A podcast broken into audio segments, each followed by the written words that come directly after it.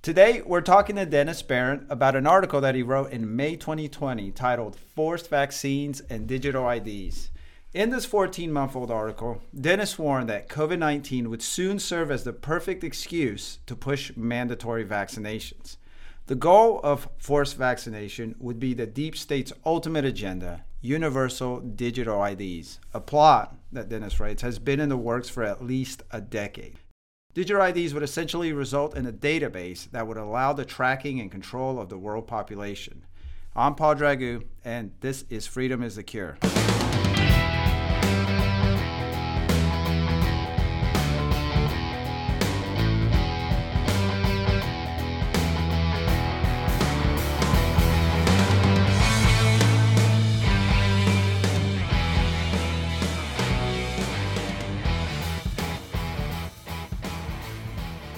By May of 2020, COVID mania had kicked into high gear. Millions of people were staying home and binge watching Tiger King while waiting for their government checks to come in. Public schools were shut down, and teachers were trying to hold the attention of 10 year olds through a computer screen. Restaurants were relegated to drive through or pick up only status, and other businesses, including some restaurants, simply shut down, many of them for good. At the time, governments all across the country were successfully suckering people into house arrest and the idea that they had the authority to make them wear dust masks and bandanas on their face, and many believed them. But not all were fooled. In response to the lockdowns and the government's pretend face mask orders, anti lockdown protests were kicking up all across the country. This was before the George Floyd protests, before Americans realized that it was okay for mass leftists to gather and scream and assault and burn down cities, but not okay for a much smaller group of maskless conservatives to hold up signs and peacefully protest the stupid and anti freedom government rules. By then, the media had unilaterally established the COVID infection and death ticker as well, which persists to this day. Even those with the feeblest connection to society could not escape the daily uptick of Rona cases and related deaths. But one storyline that was not part of the mainstream narrative during those early stages of COVID mania was mandatory vaccines. At the time, talk was more about how it would take years to develop effective vaccines and how our focus should have been on slowing the spread. By this point, we were all well past the mythical two weeks that we needed to isolate together to flatten the curve. The message was stay home, wait for your government check to arrive, and if you're foolish or disobedient enough to leave the house for the love of God, put on your tissue mask or you will die. But meanwhile, Dennis Behreandt, a researcher and the publisher of the New American News magazine, had written an article in the May 18, 2020 issue warning that we hadn't seen nothing yet. Uncreatively, yet appropriately titled Force Vaccines and Digital IDs, the article starts out this way. Here's what they're planning a national health ID. The crux of the article is that for the last decade, major component agencies of the international deep state have been working to design an all encompassing digital ID system that would allow them to track and control everyone in the world. To do this, they would try to tie vaccination to identification. The first step in this grand ID scheme was to condition people to accept the idea that they will need to prove their vaccination and health status before being allowed to participate in society. Dennis is here with me today. Hey, Dennis. Hi, Paul. Thanks for that really great introduction. I appreciate it. So, Dennis, we're obviously right in the, the heart of that first stage you talk about. Uh, for weeks now, we have seen an aggressive push for forced vaccinations, and it seems like it's only going to intensify. Uh, the government just mandated VA workers to be vaccinated. I think there's probably, it seems like uh, there's indication there will be a push for more federal workers. Colleges have already done it uh, for months on now. We've reported on that.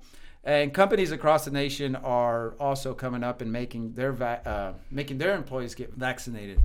Uh, perhaps more important is that it seems that we're seeing support for this. I don't I don't know the numbers, and we had talked off off off mic about this, but there seems to be quite a few people who support this. What do you, what do you think? Are you seeing that?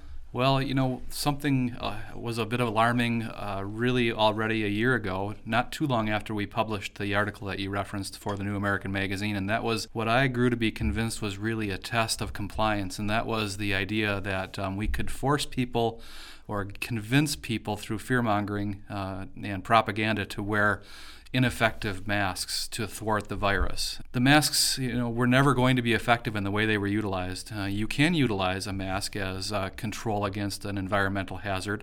Uh, but you need to wear the proper mask when you're trying to control access to an environmental hazard or prevent access to that environmental hazard. Uh, if you go into industry, for instance, and you're looking at uh, masks in particular industries where you may be exposed to fine elements of dust or minerals, uh, various types of gases, you are going to have to have the exactly appropriate type of mask for that situation, learn how to use it, and be fit tested for it. And you know, you you got to guard against self-contamination when you take that mask off. Now, no one was trained on that. No one, no one in the general population was given that information. Uh, people were told you could just go ahead and wear a bandana around your mouth and nose, and that would uh, suffice. That would not suffice. That wasn't going to protect anyone. That was uh, that, that, was a red herring all the way around, and people bought into that to such a degree that we were having. And we, if you look back and think about it, you'll you'll you'll notice in the news there were vicious encounters between people who are wearing masks and people who are not wearing masks that devolved into violence uh, within grocery stores and yeah. convenience stores and in various other places. Yeah. And this became part of a full-fledged uh, propaganda fear campaign to ensure compliance. You can only you can only assume that it was to ensure compliance because it wasn't effective against any kind of virus. So what was the objective? I think it was compliance, and uh, compliance uh, with masks would be a good proxy for understanding what level of compliance you might get with future controls that you might use. Uh, and of course, those future controls are relevant for the vaccination program if you want to try to scare everyone into getting a vaccine or move people toward the direction of accepting uh, a mandatory vaccine to head off a propagandized Armageddon uh, via a virus or something else. And you know that alone wasn't even sufficient in terms of what the plan was, because if we go back uh, to 2010, and this is what I did in the article, uh, you know, went back and took a look at the history of the idea of melding health information with a digital ID. Uh, we can find out that at the uh, international level, both from non governmental organizations and uh, international governmental bodies, such as the World Health Organization and the United Nations, working in concert with the N- uh, non governmental organizations. Before we move there, like, let's go back to the, the yeah. conditioning aspect. Um, we, you know, we still see some people today with masks, even in yeah. areas like I live in an area where I don't even think we keep count anymore. The the infection rate is so it's not even worth keeping count with and whatnot. But we still see people uh, wearing masks. Not only that, you still see the occasional person wearing a mask in their car by themselves walking. Is that is that that seems to be an obvious clue that uh, that the conditioning, at least in those cases, has worked. It does. It has. People are afraid. Virus is the is one of the greatest things to make people afraid of because you can't see it. Yeah. It's uh, it's this miasma that suffuses the atmosphere around you, and it's going to sneak up and and get you when you least expect it, and you have no defense. And people are afraid of this, and yeah. they're they're encountering this propaganda saying they should be afraid of it. Right. And, and here's this talisman that you can wear, and it's going to magically ward off this virus. And well, of course, you know anyone who looks at the science is going to be able to say, well, no, that's not the case. But the average person who shouldn't be expected to have to go back and study uh, biology in, in, in, great degree or chemistry in great degree to know what to he- what the heck to do with regard to a situation with a pandemic wants to trust the authorities and wants, wants to believe what the authorities are telling them and uh, so they did, and they've grew, grew, grew increasingly afraid. And it's a very crass manipulation, in my opinion, of the society at large. Gosh, I hope you're wrong. Like, I hope you're wrong. But here you are, 14 months ago. You know, when when this wasn't even a topic, and you're saying this is where it's going. But ultimately, as you were getting to, the goal is universal digital IDs. Yeah. How did you come to this? You did quite a bit of research, you know. How is this working? Why who's pushing universal uh, digital IDs and why? Well, first of all, an, an important thing to note is that none of this was hidden. Um, I didn't use any sources that I had to pry from resisting informants. Uh, this stuff was all published. You know, you can you can go out to the World Health Organization and you can download their documentation on it. You can go to Gavi, the vaccine uh, alliance that's been promoted by the Bill and Melinda Gates Foundation, and that the Gates have been very heavily involved in, and you can read their documentation.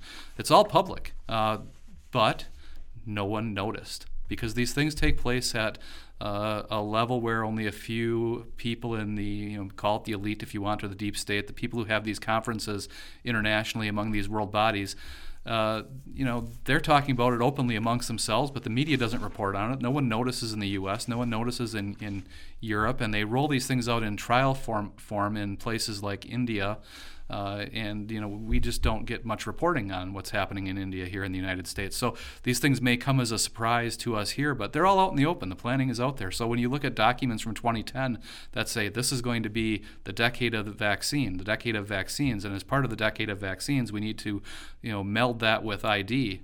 Uh, that's right out there in the documentation from the World Health Organization and from Gavi and the sources that I use that I cite in the article that uh, everyone can go look up. They're freely available on the internet with in a click or two just by typing in the titles of what I reported on. What's what's their purported purpose for this? Obviously, they're not going to tell you. It's it's to control and know everything you're doing, right? How, how are they selling it, and how is that going? Yeah. Well, the idea is if you want to take it at face value, that we have a range of deadly, you know, viruses and pathogens that are out there that we can, in theory, vaccinate against.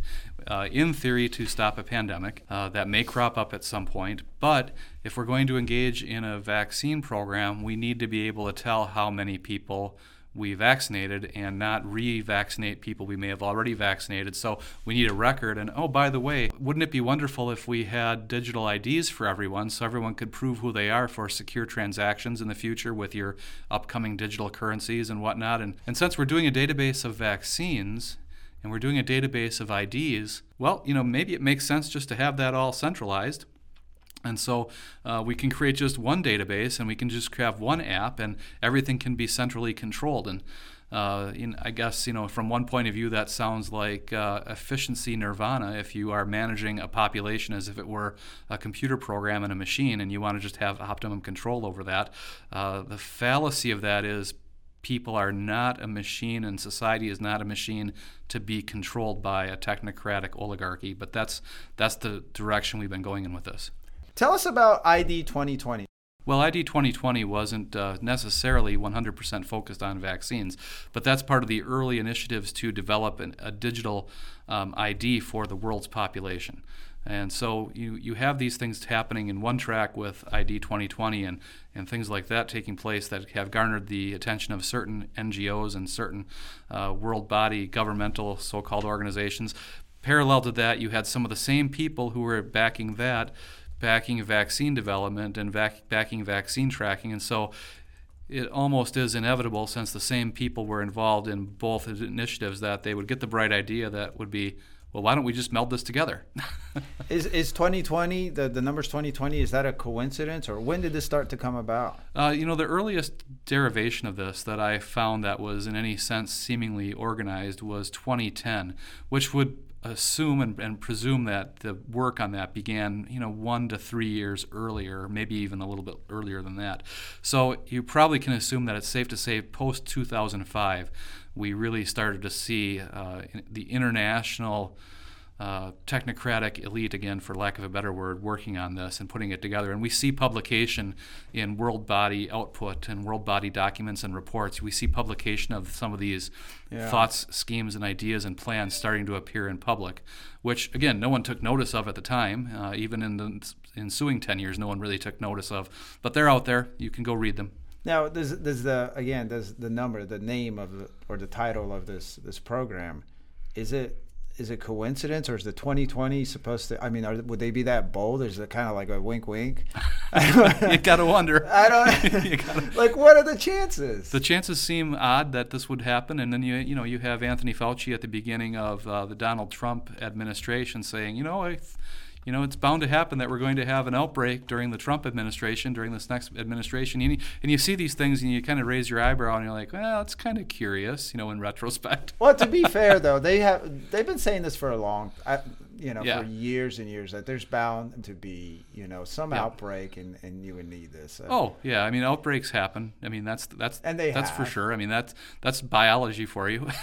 now, in in your article, you mentioned uh, some of the players involved in this and And I think most people, I mean, I've read it a couple of times and I still can't keep track of it. It's like, you know, it's like the back of a computer, uh, one of those schemes, like how, or, you know.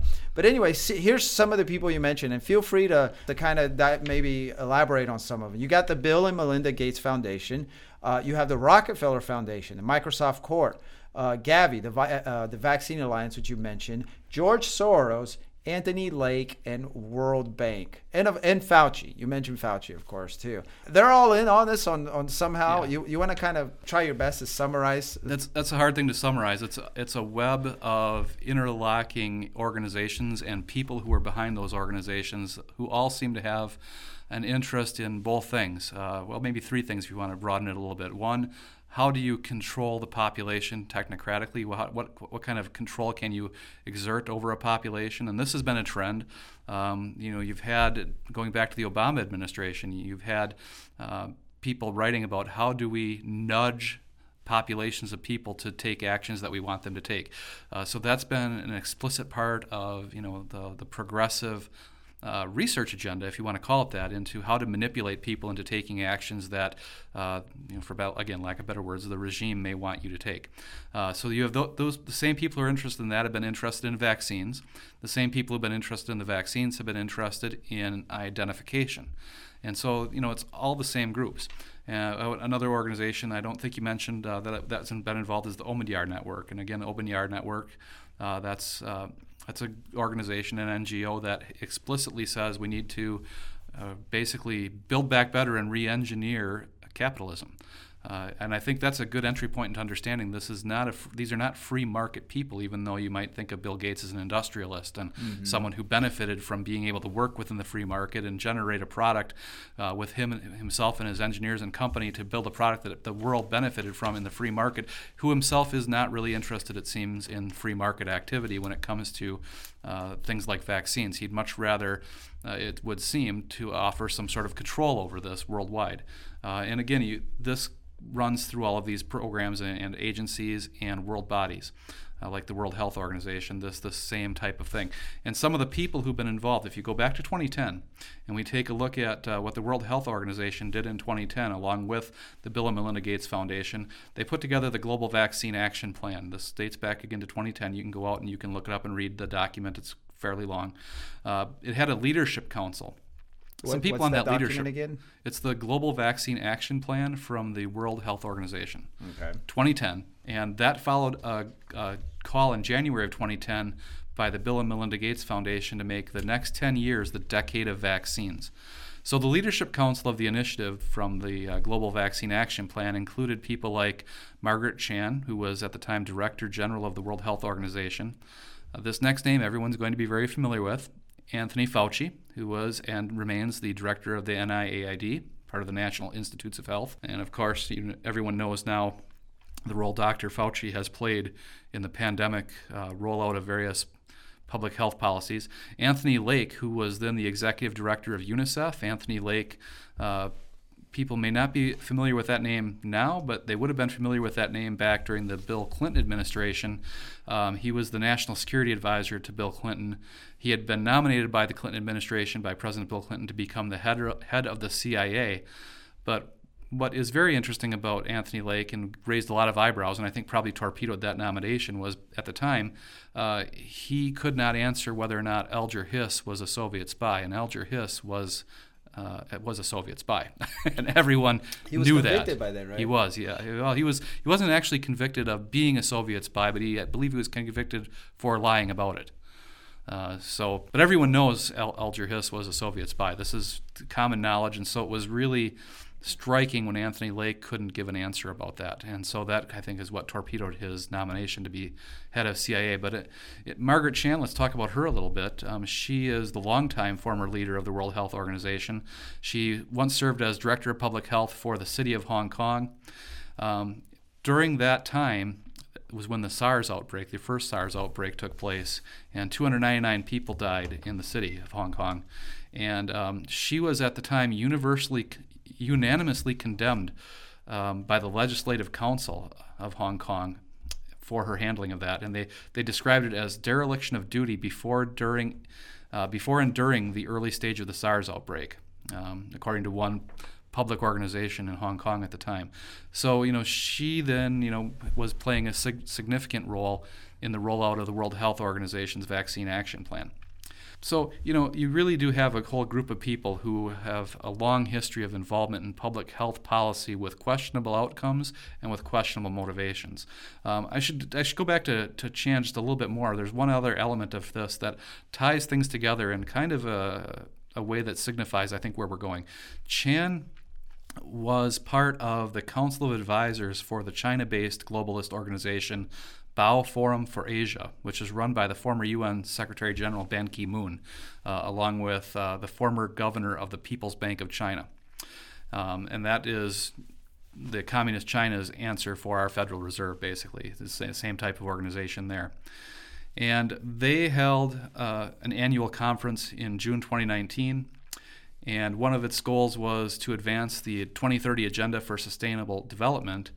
And very importantly, among a broad menu of other things, and this is what I wrote uh, when I wrote the article several months ago, that UN program promises by the year 2030 to provide legal identity for all, including birth registration. So that would be a worldwide mm-hmm. uh, identity program orchestrated by, uh, you know, a supranational body. So we're not talking about something run for the United States by the United States or run for the UK by the UK, but we're talking about a goal here to have an internationalist uh, complete, uh, you know, coverage of the world inter- internationalist run ID uh, under the rubric of the United Nations. So this comes back or down to Agenda 2030. This comes down to Agenda 2030. Okay. Can you briefly explain what Agenda 2030 is? Agenda 2030 is a very broad based plan at the United Nations level for reordering and controlling uh, all fundamental aspects of global culture and society and economic activity much of it's related to the idea of climate change uh, and fighting climate change and uh, you know taking actions that restrict uh, freedom of activity economically uh, in order to reach that goal. So I can't imagine most people would be okay with this, but how are they getting away with it? Why why aren't they reporting? Why isn't this more known? Are we the only ones? I can't. I'm, well, us and Alex Jones apparently.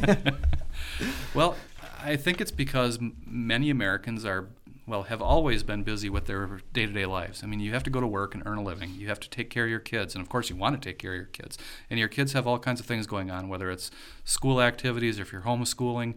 Uh, your job is probably all consuming, and our economy makes it almost impossible now for both, uh, both both adults in a family not to have to work. Mm-hmm. Uh, so both adults are, are working, and then you're by the end of the day you're exhausted, and you're not being given really great information by the mainstream media that's very selective what they report on. So people are just not exposed to this information. That's my opinion. I think that the the exposure to this information about what's actually being yeah. done uh, at an international level in, in these conferences is just not reported.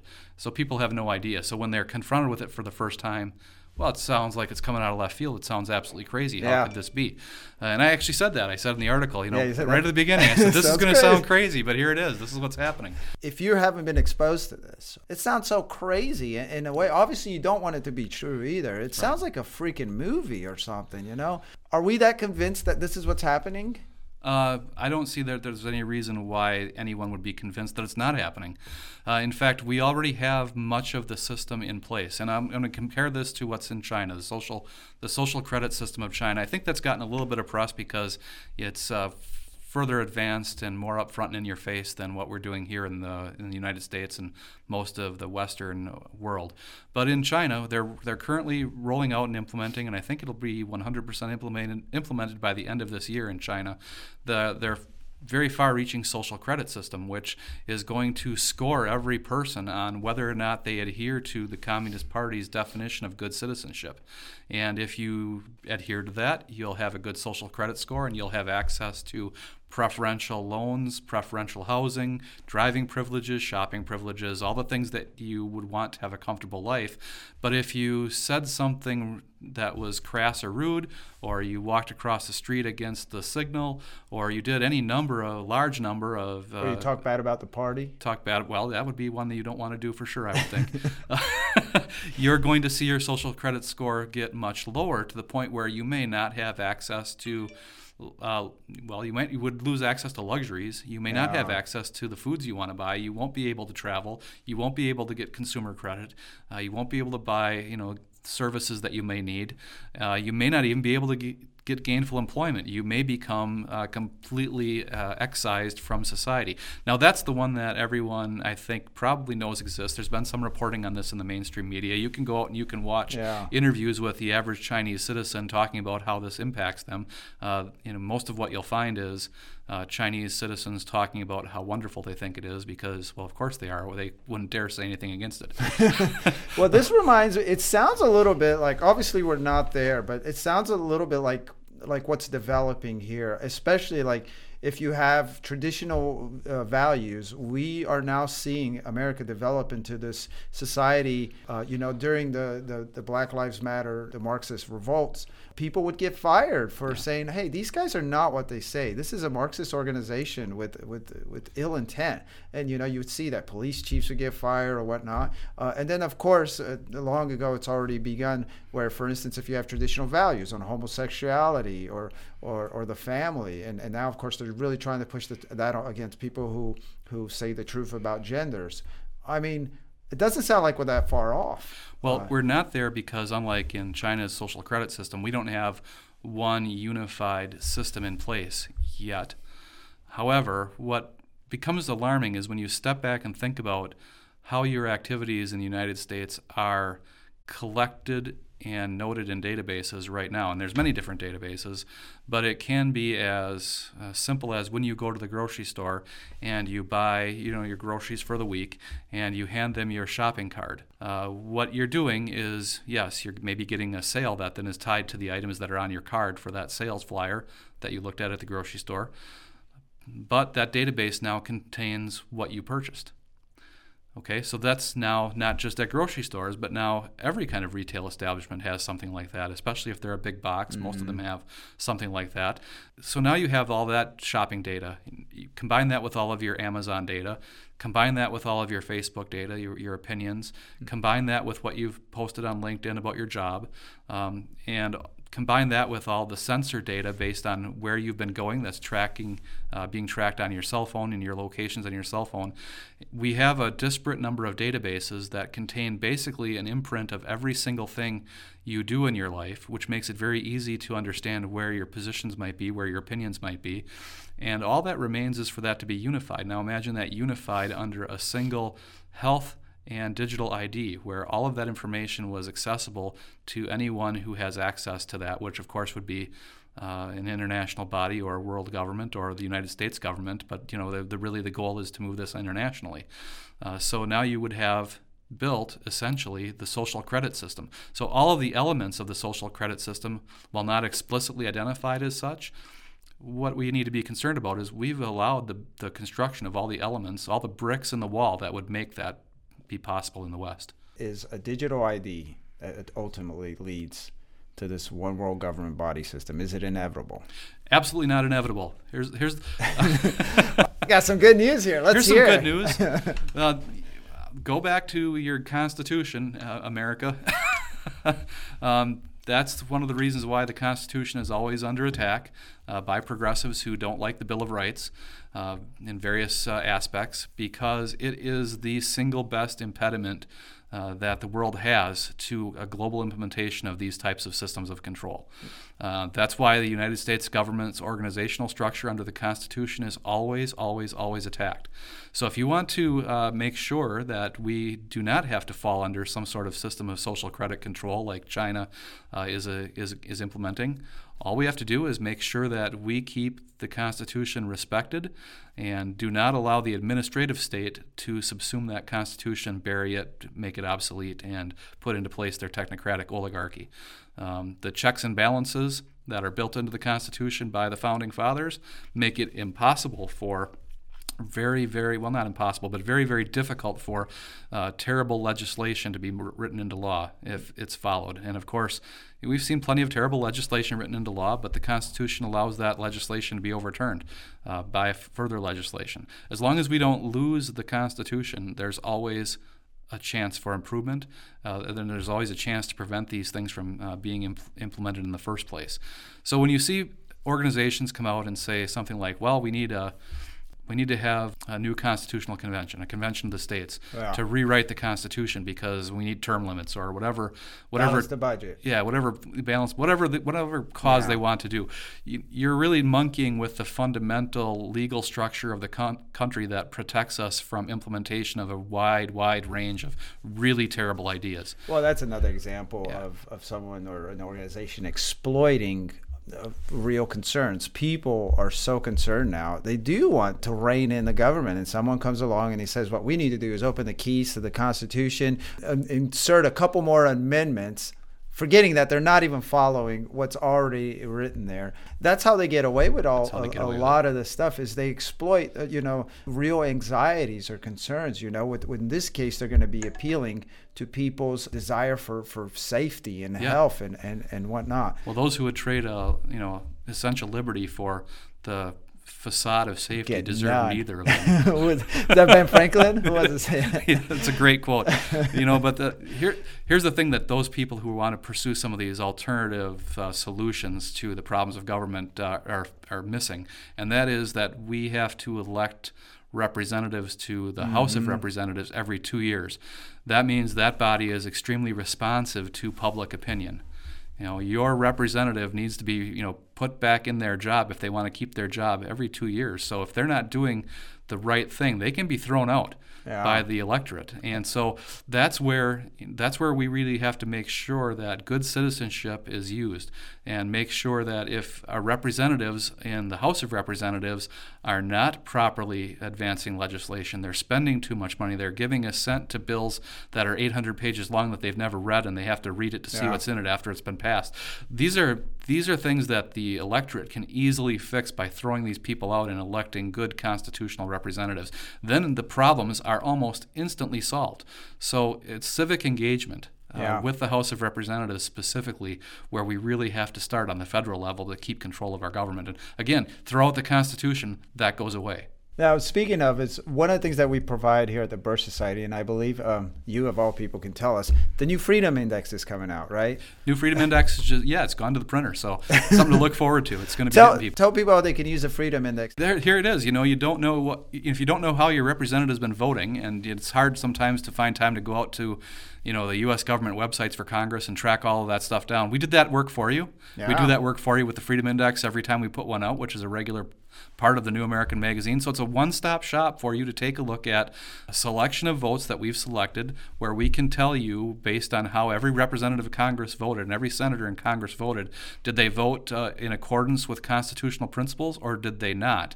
And then uh, over the course of that uh, number of votes, we can give you a score and we can say where on a s- scale of 0 to 100 do these people fall. And with just a glance, you can look and see if your representative was constitutional or was not constitutional in a, in a representative sample of their voting during their time in office.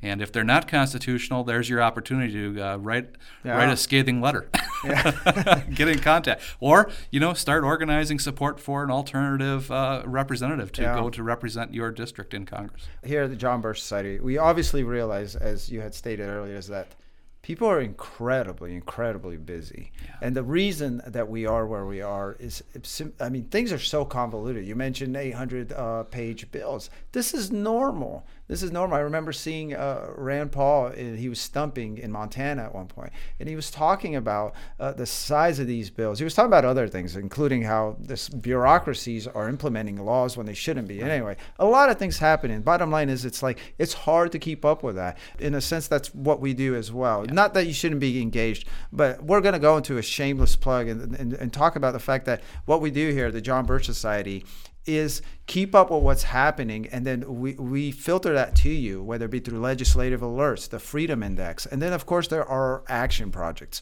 Uh, we have quite a few of them i believe we have somewhere between 13 and 14 a lot of them are focused on preventing one world government. That this is a real thing. As crazy as it sounds this is a real thing. Uh, we've we've written books uh, we've written articles we presented videos with well, quotes and taken some of their own words saying this is what they want. There is a deep state. They've been called the insiders the conspiracy whatnot. We've been writing about them. We've been telling you who they are and th- th- we've been telling you their goals. And, and i think it's become very very apparent. There's no way it's not happening. One of the main focuses of our action projects are hard to prevent that. We have, for instance, Get Us Out of the United Nations, probably one of our oldest action projects. What other what other action projects do we have there, Dennis?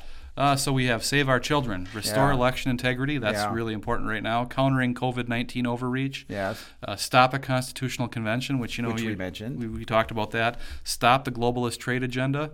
Support your local police, which, in light of things that have happened in the past two years, uh, is one of the most important things for people to work on. Uh, get us out of the UN. Get us out of the USMCA. Uh, Article six, not five. Stop the North American Union. Mass migration. End the Fed. Incredibly important. And uh, the aforementioned Stop Agenda 21 slash 2030. Yeah. You know, if you if we succeed on a selection of these, much less all of them, we have gone a long way back to resetting the country on its constitutional foundations, and we'll be in a great we'll be in great shape moving forward. You know, and one of the things I want to mention too, the conceit that the globalists have, is that um, people are bad. They believe people are bad. They believe people are bad for the climate. They believe people are bad for the planet. They believe the planet cannot support the population. Uh, they have a doom and gloom outlook, and that's what motivates a lot of what they're doing. Um, by contrast,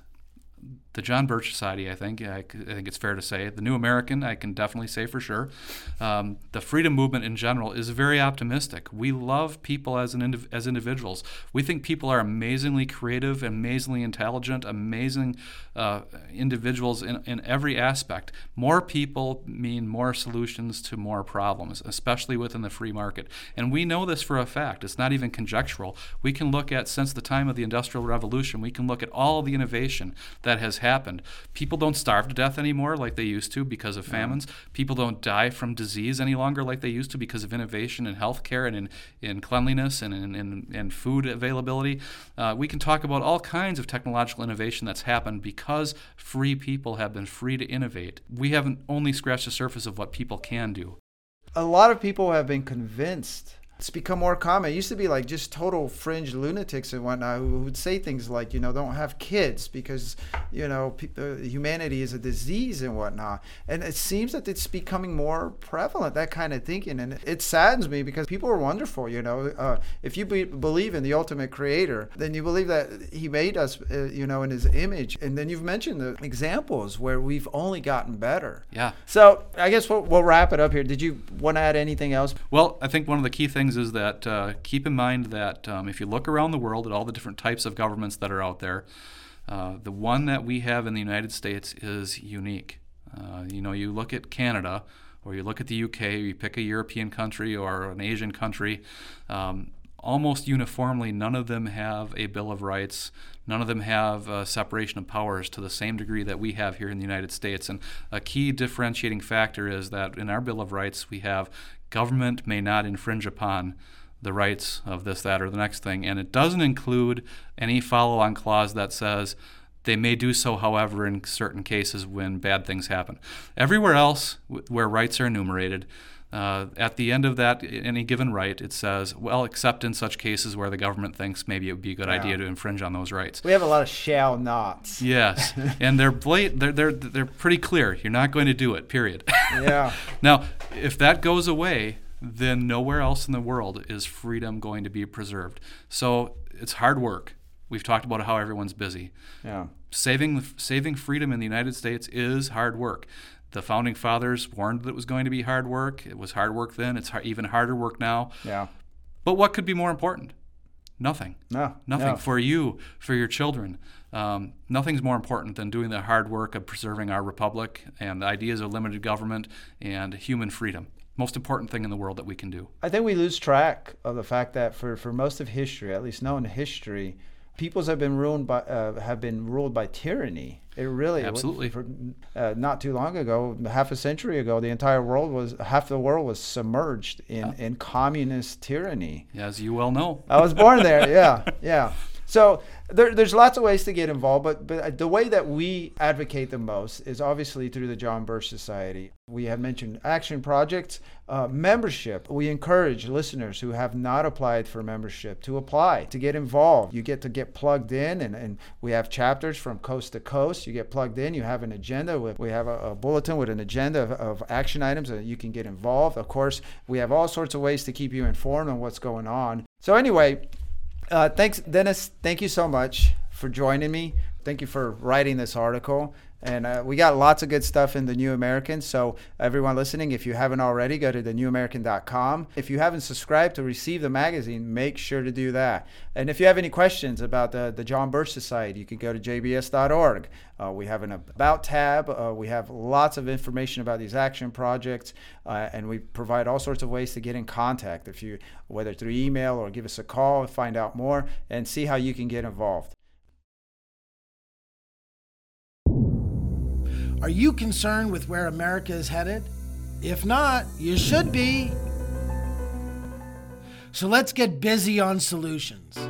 At the John Birch Society, our staff and members have over 60 years of experience in pushing back on outrageous abuses of government. Our tools are truth and education. Our methods are tried and true with scores of successful operations. Join together with the tens of thousands of members of the John Birch Society nationwide to make a difference. We have professional staff strategically placed all over the nation and will provide the training you need to be a success. We will provide the materials you need to be a success. We will provide the esprit de corps that comes with working in concert with tens of thousands of members nationwide on the same goals. If you want a bellyache and do nothing, don't join because we don't want you. But if you're a patriot and you love our country and want to preserve the blessings of liberty to the next generation, then we need you in the fight today. Not soon, today. Let me clarify today. Go to jbs.org and get involved right now. And remember, the Constitution is the solution.